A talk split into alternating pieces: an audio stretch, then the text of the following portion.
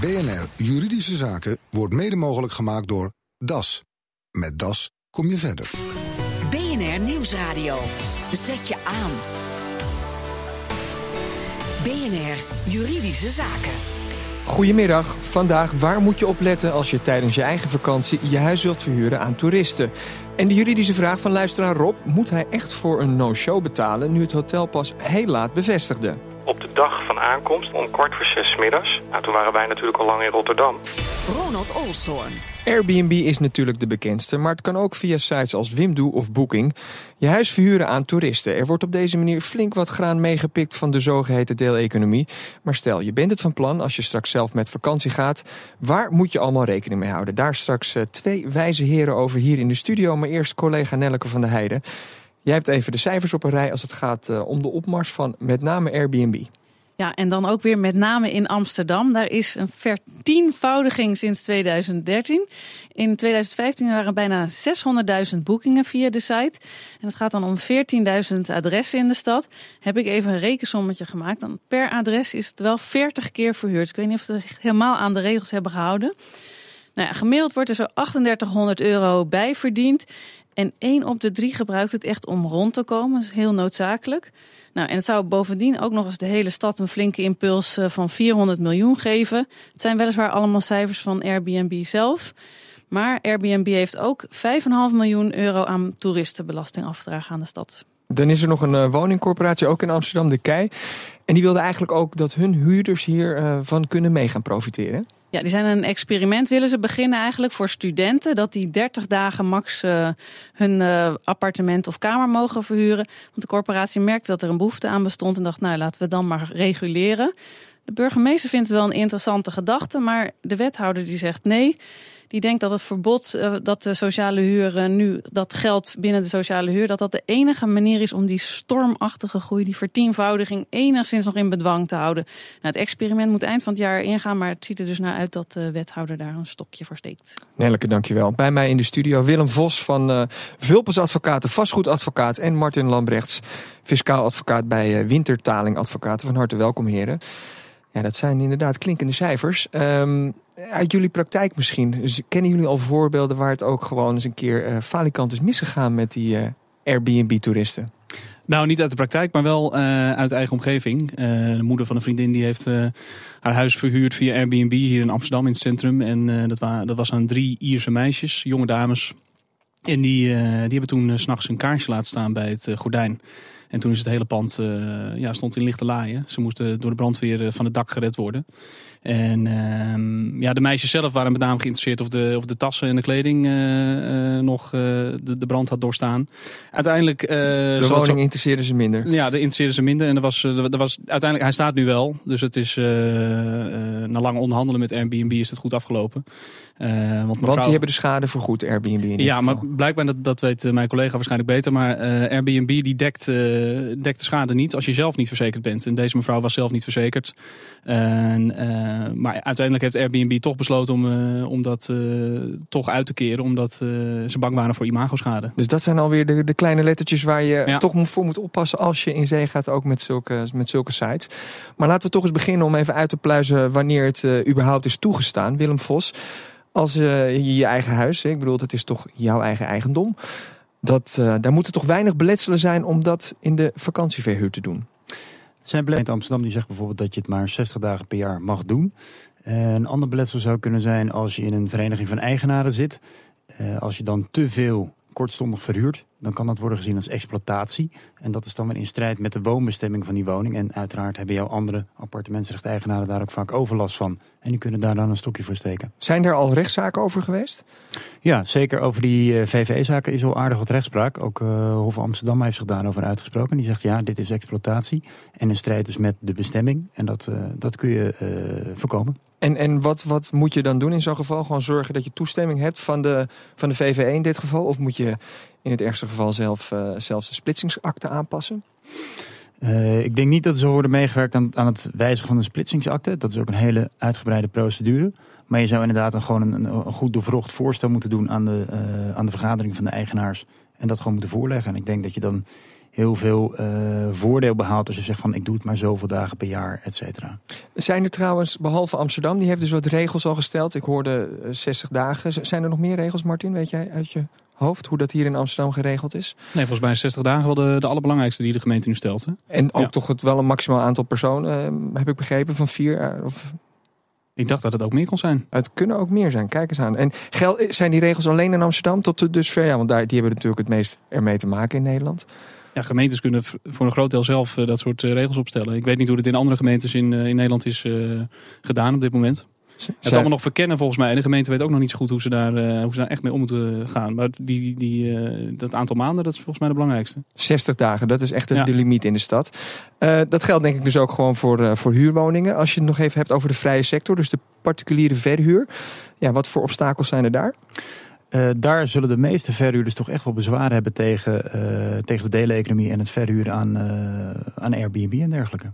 Dat vinden ze. Nee, vinden, ik bedoel, de huur wordt wel betaald aan het eind van de rit. Dus De huur wordt wel betaald, maar soms is die huur bijvoorbeeld heel erg laag. En dan wordt de verhuurder er vrij boos over als jij het echt exploiteert voor hele hoge huren.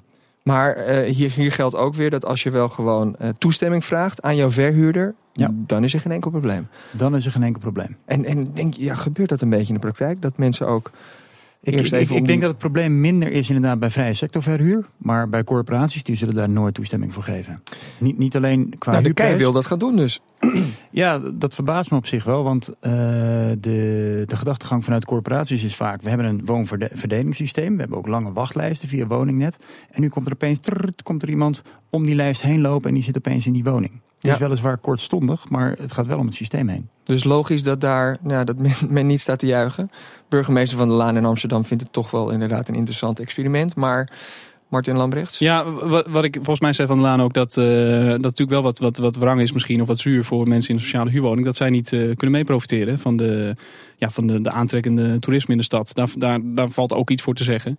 Ehm, Maar ze zit al in een gesubsidieerde woning ja, natuurlijk. precies. Ja, ja, ja, ja, ja, er zitten twee kanten aan. Ik ben wel benieuwd of in de vrije sector gebeurt het wel. Dat mensen toestemming vragen en dat ook echt krijgen. Want Mm, nou, een, hoop van mijn vrije sector verhuurders, cliënten, die zullen het niet toestaan. Die zitten er echt niet op te wachten. Eh, die willen toch graag weten wie er in hun woningen zit. Eh, maar ik kan me wel voorstellen dat bij vrije sector minder speelt dan bij Ja. corporatiewoningen. Vooral omdat de corporatiewoningen natuurlijk ook prijstechnisch worden gesubsidieerd. Ja. I- Is het inderdaad toch echt zo in die vrije sector of überhaupt, ehm, wat je nu net al zelf even zegt, van eh, ze willen toch wel even weten wie erin zitten. Ehm, ja, hoe kun je eigenlijk, ja, via Airbnb en dergelijke heb je van die sites waar natuurlijk wat beoordelingen op worden gezet over ehm, het gedrag van bepaalde huurders. Ehm, hoe kun je ervoor zorgen dat je inderdaad weet wat je binnenhaalt? Bijvoorbeeld door te kijken naar die referenties over die, over die huurders. Zijn er veel eh, referenties over? Eh, zijn die positief? Eh, klopt het allemaal? Ja, je, zou, je zou een origineel paspoort kunnen laten overleggen, daar een kopie van maken. Geen genoegen nemen met een kopietje wat zij overleggen, want dat kan alle kanten op. Je zou kunnen denken aan een waarborgsom. Wordt dat gedaan? Weet ik niet. Oké. Ehm, als je dus wel, want, want we hoorden dus net het voorbeeld van Martin over die, eh, die dame die dus zelf een beetje onderverzekerd was. En waarvan Airbnb in eerste instantie zei van zorg eerst even dat je je eigen zaakjes op orde hebt. Ehm, hoe eh, staan verzekeraars in het algemeen tegenover ja, dit soort eh, verhuurpraktijken? Dat is de laatste best wel een beetje aan het veranderen. Die, die hele deleconomie is natuurlijk iets nieuws. Eh, we horen net ook aan de cijfers dat dat enorm toeneemt. Dus die verzekeraars hebben even de tijd nodig om daarop in te springen. Een heleboel doen het nu ook nog niet. Die zeggen van luister, het risico van een huisbewoner is heel anders dan iemand die daar kortstondig in komt en de bloemetjes buiten gaat zetten. Ehm, dus dat verzekeren wij nog niet. Maar er zijn wel een aantal verzekeraars die daar nu wel op in zijn gesprongen. En dat zal ook wel in, in tempo veranderen. En dan echt met, met specifiek gerichte verzekeringen hierop? Of is het gewoon een kwestie van dat je ook daar weer toestemming moet vragen en dan ze zeggen oké, dan kun je aan de gang? Soms is het in de vorm van een aanvullende verzekering. En soms valt het momenteel gewoon onder de opstal en of inboedelverzekering. Oké, en jij als advocaat, stel iemand, eh, een cliënt van jou wil dit toch gaan doen. Ehm, raad je ze dan aan om gewoon via Airbnb dat te regelen? Want die hebben natuurlijk ook toch wel een soort van eigen verzekeringen die ze dus aanbieden. Of zeg je van, je kunt beter gewoon eh, via een andere site daar je woning op zetten en dan één op één dus eh, contracten aangaan met je, met je toeristen ook in dit geval. Ehm, ik heb begrepen dat Airbnb zelf ook in een bepaalde eh, verzekering voor de verhuurder voorziet. Het voorbeeld wat mijn collega net aanhaalt, dat schijnt meer in het kader van de marketing te zijn. Van oké, we dekken dit wel, dan, dan wordt het geen verhaal. Uh, maar er is ook een verzekering die zij daadwerkelijk aanbieden. Tot een bepaald. Ik geloof dat 7 ton dat ze verzekeren, dus dat is aardig wat. En als je dan zelf een contract afsloot, je had het net al over zo'n waarborgsom. Wat moet daar echt in staan? Zou je vanuit juridisch oogpunt kunnen zeggen? Ja, heel erg belangrijk is natuurlijk dat je diegene identificeert. Ik denk ook dat het heel erg belangrijk is wie je daar naar binnen laat. Uh, zijn dat vier jongens die voor het voetbal komen kijken, of, of mensen die voor Amsterdam Dance Event komen, of is dat een stelletje die echt uh, romantische stad komen bezoeken? Voor zover je dat kunt inschatten. Het liefst heb je die laatste ja, natuurlijk. Ja, nee, precies, precies. Um, uh, tenzij je aan de voorraad van een verbouwing staat, dan kun je het best de eerste vier naar, naar binnen halen. Maar um, ja, ik, ik zou het proberen te, te scannen wie je naar binnen haalt. En of dat je die daadwerkelijk kunt identificeren met uh, identiteitsbewijzen. Ja. Een waarborgsom, ik denk niet dat velen het willen. Maar dan heb je wel iets. En nogmaals, wil je dat dus via, doe je dat via de site, dan moet je dus gewoon goed checken of, uh, nou ja, of, of er goede berichten staan over uh, deze en geen. Ja, in die database staan natuurlijk over en weer best wel wat gegevens beschreven. Dat, dat maakt het wel wat veiliger. Oké, okay. nou mooi dus. Zo'n extra Airbnb-accentje. Maar uh, hoe zijn die inkomsten belast? Dat zometeen. BNR Nieuwsradio. Zet je aan. BNR Juridische Zaken. Je eigen vakantie financieren door bij afwezigheid je woning hier aan andere toeristen te verhuren. Dat kan natuurlijk allemaal heel eenvoudig, maar er zitten ook wat mitsen en maren aan. We hadden het er voor de onderbreking al over met de advocaten Willem Vos en Martin Lambrechts. Um, we waren gebleven eigenlijk van hoe je een beetje kunt wapenen tegen huurders die het niet al te best voor hebben uh, met jouw huisraad of met je huis zelf. Um, vroeg ons net in de, tijdens de reclame ook eventjes af van stel dat het misgaat. Ja, hoe zorg je er dan voor dat je achteraf toch je schade vergoed krijgt? Uh, nou, nogmaals, ik zou een waarborgsom heel erg aanbevelen. Ik weet niet of dat het heel veel gebeurt. Ik weet ook niet of heel veel huurders het geld ervoor hebben liggen. Maar het is wel heel veilig, want dan heb je in ieder geval een potje wat je kunt aanspreken. Want weliswaar zou je kunnen zeggen, nou, als iemand iets kapot heeft gemaakt, dan ga ik naar de rechter en dit en dat. Maar uh, moet je diegene waarschijnlijk in het buitenland oproepen. Het is vaak een buitenlandse huurder. Uh, hoe doe je dat dan? En wat kost het dan om zo'n vonnis ten uitvoer te leggen? Nou, dat gaat heel erg veel geld kosten. Ja. Dus beter om dat voor te zijn met een waarborgsom. En, ja, en misschien informeren of, of ze een reisverzekering hebben of iets dergelijks.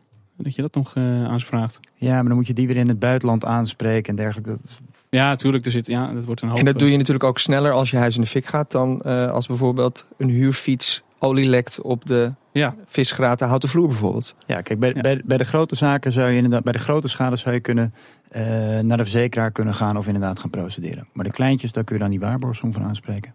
Martin, fiscaal, hoe zit het eigenlijk? De toeristenbelasting. We hoorden Nelke het tijdens de inleiding zeggen. Uh, Airbnb betaalt keurig 5,5 miljoen jaarlijks aan, uh, aan de gemeente Amsterdam. Ja. Betekent dat dat als je dus in Amsterdam je huis verhuurt via Airbnb, dat je geen toeristenbelasting meer hoeft af te dragen? Jawel, dat doet, uh, maar dat doet Airbnb voor je sinds, sinds enige tijd. Dus die, die draagt het af aan de gemeente Amsterdam. Volgens mij kan de gemeente Amsterdam niet nagaan of dat bedrag eigenlijk wel klopt. Hè? Of, dat, of dat overeenstemt met, met het daadwerkelijk aantal verhuurmomenten of acties, transacties. Maar Airbnb die, die is ja, een soort samenwerking aangegaan met de gemeente. En uh, het lijkt erop uh, dat de gemeente dat vooralsnog op deze manier ja, eigenlijk wel accepteert. En, Vrij unieke overeenkomst ook, hè? wereldwijd gezien. Dat Airbnb de enige is die dat. ja, volgens mij was Amsterdam, Amsterdam ja, ja, ja, voorloper klopt. daarin. Want, maar dat is maar een paar procent, toch? Eigenlijk die toeristenbelasting. Ja, volgens mij 5,5 procent of iets dergelijks. Ja. Maar als je het echt zuiver op de graad bekijkt, moet je daar ook als, als, als eigenaar moet je daar ook zorg voor dragen. Dus.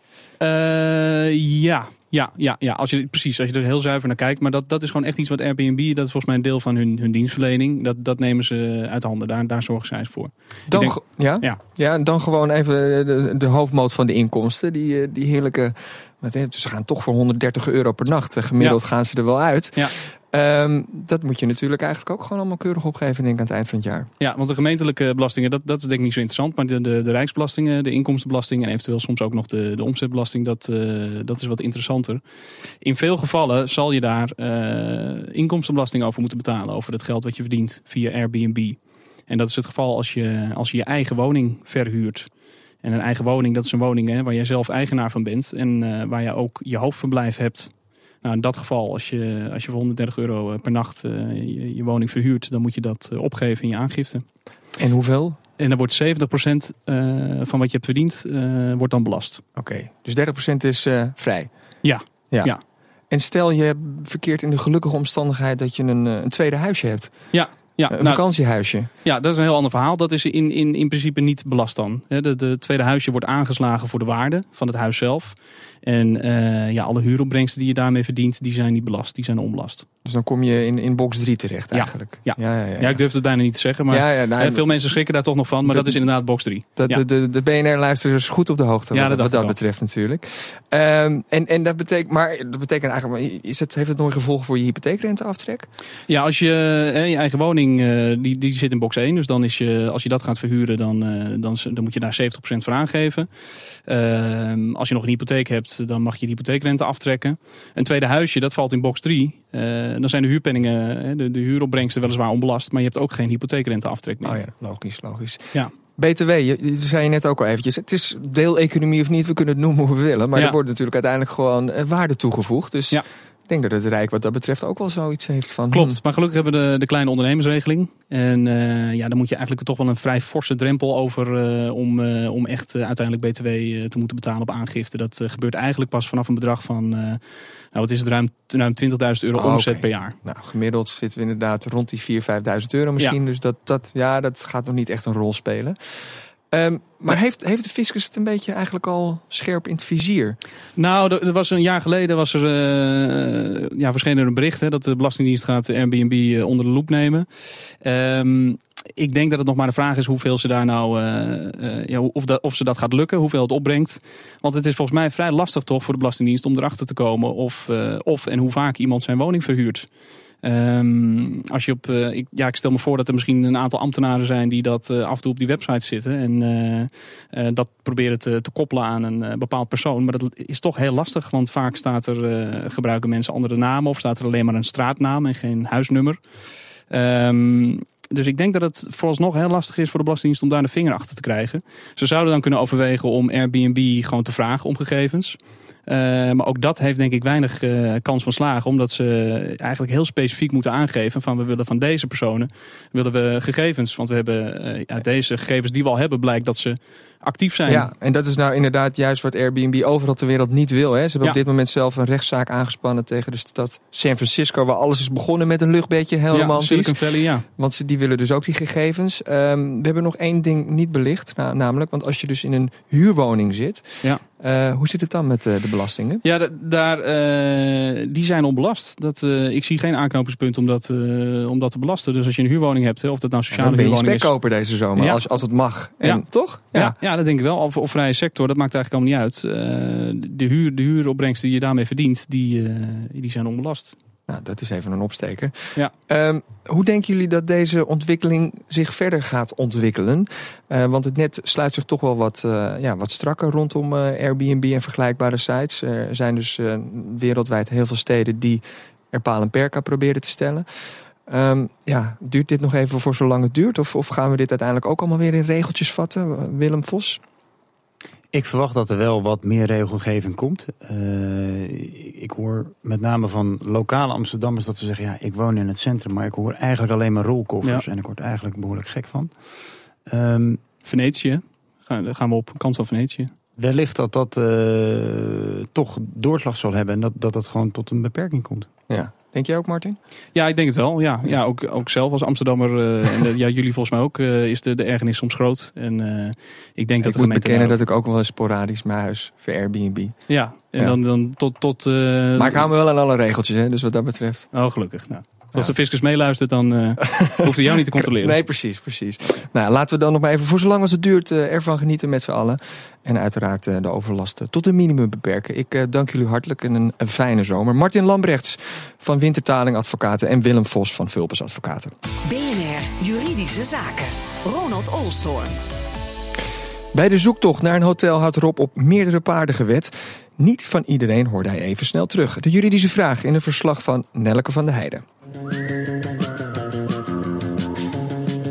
Rob Smorenburg, een gezellig weekendje Rotterdam geboekt. Verschillende hotels geprobeerd. Uiteindelijk bijeen de bevestiging gekregen en daar naartoe gegaan. Maar na afloop van het weekend meldde zich toch nog een ander hotel? Ja, klopt. We kwamen terug van een uh, heel leuk weekendje Rotterdam. En toen had een van de hotels die we ook geprobeerd hadden te reserveren... een bevestiging gestuurd op de dag van aankomst om kwart voor zes middags. Nou, toen waren wij natuurlijk al lang in Rotterdam. Dus na het weekend gelijk contact opgenomen met het hotel... van we hebben een bevestiging gekregen, maar ja, het is pas kwart voor zes binnengekomen. Wij waren al lang in een ander hotel in Rotterdam. Nou, geen enkel probleem, alle begrip. En uh, ze zouden de reservering annuleren. Waren er niet dat twee dagen later 70 euro van mijn creditcard werd afgeschreven. Het hotel had zich blijkbaar bedacht. Ja, ik denk nou dat kan hè, dat ze het vergeten zijn de annulering door te voeren. Dus gaan bellen, uitgelegd, nou alle begrip, ook aangegeven. Nou, we hadden nooit om kwart voor zes middags de bevestiging kunnen sturen, is veel te laat. Dus uh, we gaan het in orde maken voor u. Nou, fantastisch. Maar? We zijn nu drie maanden verder, want dit speelde eind maart. En ik heb nog steeds mijn geld niet terug na meerdere keren bellen. Nee, dus nu opeens scharen ze zich toch weer achter het standpunt no-show betekent uh, gewoon betalen.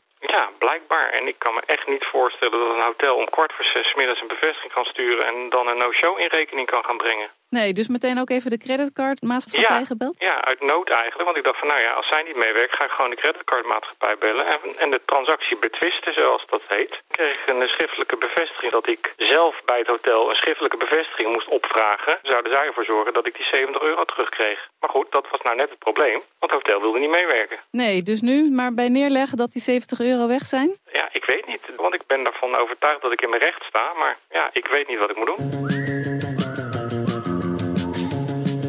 Marnix van den Berg van Hukker Advocaten.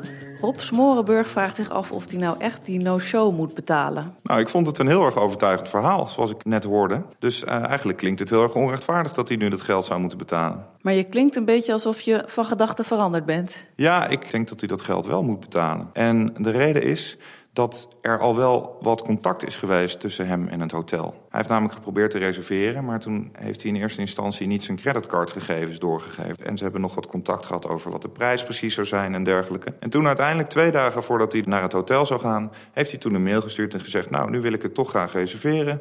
En dit zijn mijn creditcardgegevens. En eigenlijk is daarmee de afspraak en de reservering, wat mij betreft, tot stand gekomen. Maar de bevestiging liet vervolgens nog erg lang op zich wachten. Ja, dat klopt. Dat, uh, dat vind ik ook helemaal niet zo netjes. Maar we moeten ook wel even nadenken: wat is nou precies de status van zo'n bevestiging? Heb je pas de afspraak gemaakt nadat er een bevestiging is of niet? Een bevestiging is niet meer dan dat. Het is een bevestiging van dat de afspraak er al ligt. En die afspraak is wat mij betreft gemaakt op het moment dat de creditcardgegevens zijn doorgegeven. En toen was er dus een deal. Want ik zelf zou ook als ik naar een hotel toe ga graag een papiertje in mijn handen willen hebben met de bevestiging erop. Ja, dat begrijp ik ook heel goed. En we zijn ook wel een beetje gewend geraakt aan dat systeem dat elke keer als we online iets bestellen, dat er dan wel mails komen met uh, bevestiging van wat we precies allemaal gedaan hebben. Maar toch is het zo dat je een afspraak maakt op basis van het aanvaarden van een aanbod. En moet je sowieso een no-show betalen als je niet komt opdagen? In dit geval stond dat heel duidelijk in de e-mails. Je moet als je niet komt in elk geval de kosten betalen voor de hotelovernachting. Ik geloof zelfs dat die nog iets duurder waren dan het bedrag dat hier aan de meneer in rekening is gebracht. Dus misschien heeft hij daar nog wel mazzel mee. Ja, het hotel staat dus in zijn recht, zegt advocaat Marnix van den Berg in een verslag van Nelke van der Heijden. Heeft u zelf een juridische vraag? U kunt hem ons mailen. Ook tijdens de zomerweken. Juridischezaken.bnr.nl is het adres. Dit was de uitzending voor vandaag. U kunt de show nog eens terugluisteren via bnr.nl slash juridische zaken. Mijn naam is Ronald Olstorn. Tot de volgende zitting. BNR Juridische Zaken wordt mede mogelijk gemaakt door DAS. Met DAS kom je verder.